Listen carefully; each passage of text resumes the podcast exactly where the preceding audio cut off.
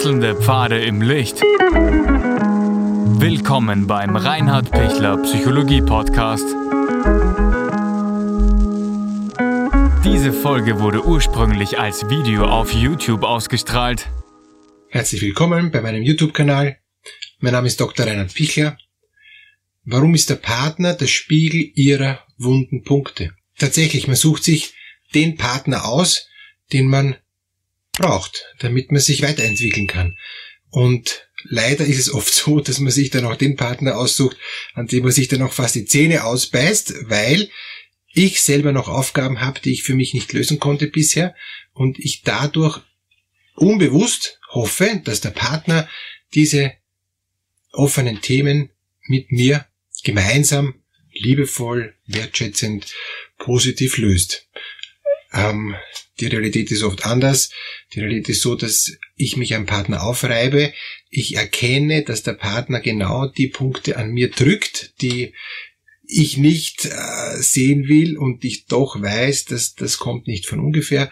Aber das sind eben dann oft diese Schlüssel-Schloss-Beziehungen, wo ich deshalb so in die Resignation und, und, und, und, und, und die, die Depression hineingehe, weil der Partner so stark ist. Oder umgekehrt, ähm, weil der Partner so depressiv ist, reizt er mich so, dass ich immer lauter werde und immer noch mehr versuche, ihn aus der Reserve zu holen.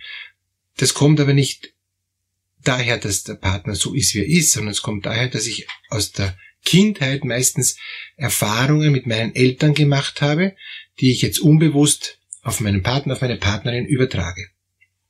Beispiel starker Vater, schwache Mutter. Ich bin der Sohn und ich nehme beim Vater das Vorbild. Ich bin dann auch im Verhalten äh, in, in meiner Beziehung stark, äh, vermittel auch so ein ähm, starkes Selbstwertgefühl, obwohl ich das vielleicht gar nicht habe, siehe narzisstische Persönlichkeitsstörung. Ähm, und wundere mich, warum meine Frau genauso ähnlich wird wie meine Mutter. Dabei habe ich mir doch gar nicht meine Mutter ausgesucht, ähm, mit ihr zusammen zu sein.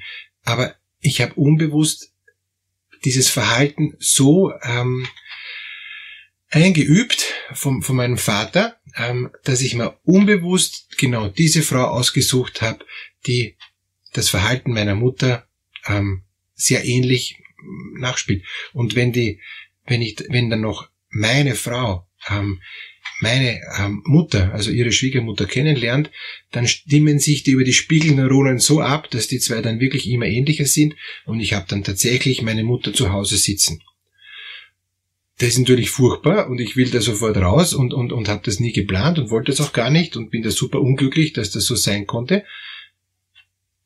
Ja, aber ähm, das muss ich erst mal erkennen.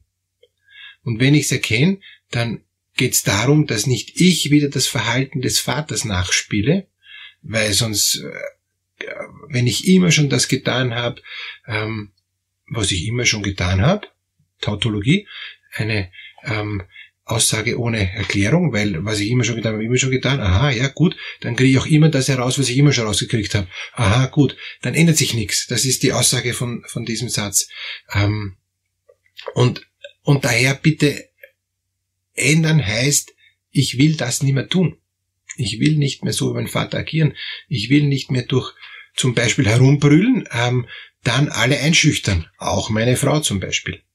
Ein zweiter Punkt ist, dass der Partner mein Verhalten spiegelt. Ähm, das heißt, wenn ich sehr ruhig bin, versucht er mich positiv aus der Reserve zu locken.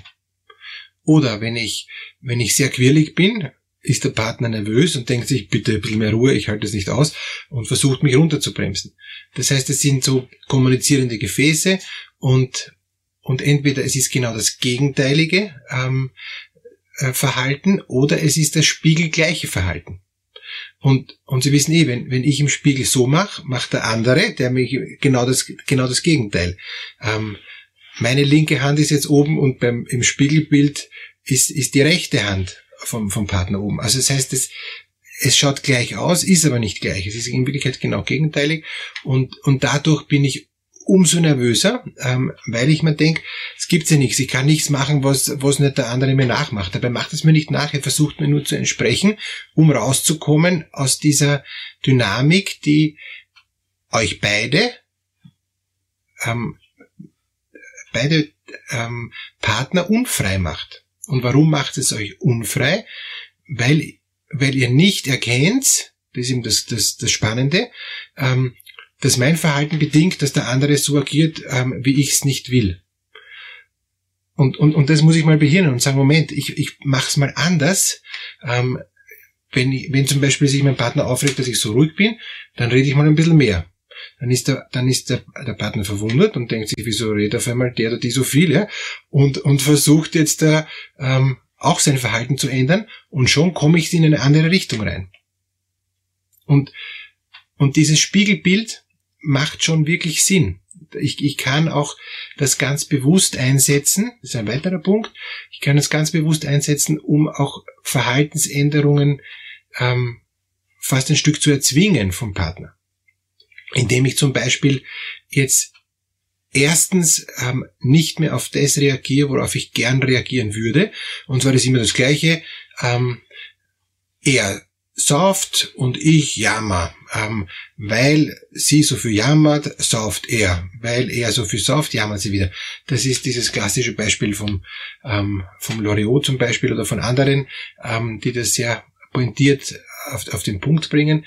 Nein, ich mache jetzt was anderes. Und weil ich was anderes mache, ähm, gibt es auch keinen Grund mehr äh, zum Beispiel zum Jammern oder keinen Grund mehr, sich zu besaufen ich finde immer Grund, mich zu besaufen, wenn ich das will, aber ich, ich kann auch, wenn ich da aussteigen will, ähm, sagen, na, ich spiele dieses Spiel Schlüssel-Schloss nicht mehr mit.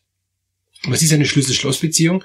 Ähm, der Partner fällt bei mir ins Schloss hinein und es sperrt immer ähm, so, dass ich, dass ich da nicht mehr, ähm, also locked in. Ich bin dann immer eingesperrt.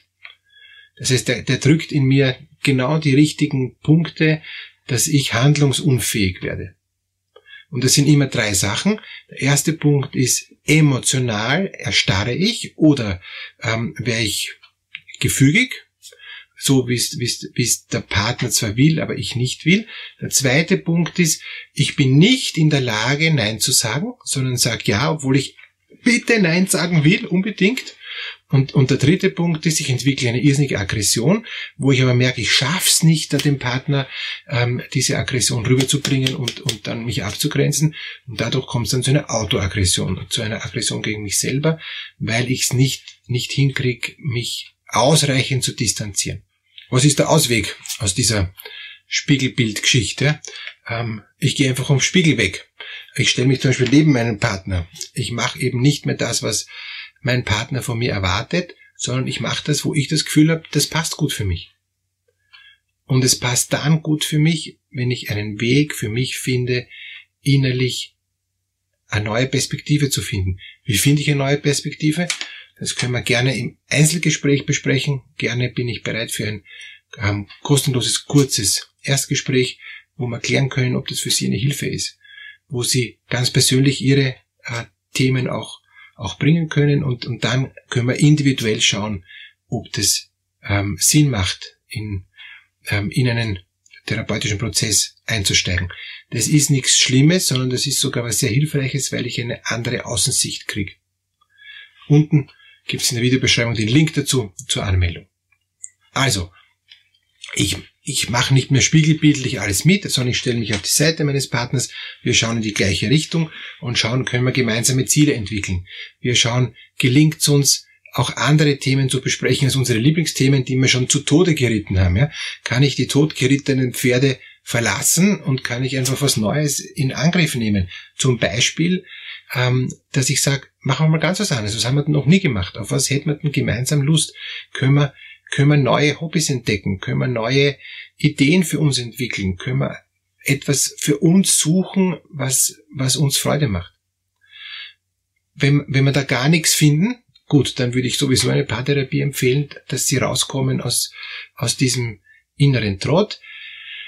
Man kann auch auf alte, frühe, ähm, schöne Erinnerungen, wie man noch als junges Paar verliebt war, zurückgreifen um, um dort einfach zu sagen, setzen wir dort wieder an, uns hat so gut gefallen, äh, wo wir uns kennengelernt haben, fahren wir doch mal wieder dorthin, wenn das möglich ist, oder ähm, wir haben am Anfang äh, so viel gemeinsam Schach gespielt, spielen wir doch wieder Schach.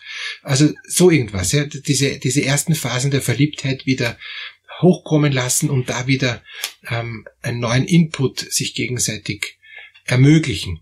Weg von den ähm, ich weiß eh schon, was du tust und mir reicht's eh schon mit dir. So komme ich natürlich nicht weiter. Aber die Chance ist, dass ich in eine neue Freiheit komme, wenn ich in der Lage bin, offen zu werden für das, für das Wesentliche, offen zu werden für das, was ähm, eigentlich mich freut. Und da muss ich einmal den Selbstwert stärken, da muss ich mal schauen, was sind meine Ziele, was sind meine Sehnsüchte, die muss ich mal für mich finden, dann muss ich es gut für mich argumentieren können und dann muss ich es lernen, mit meinem Partner zu besprechen und zu kommunizieren. Dass Ihnen das gelingt, wünsche ich Ihnen alles Gute.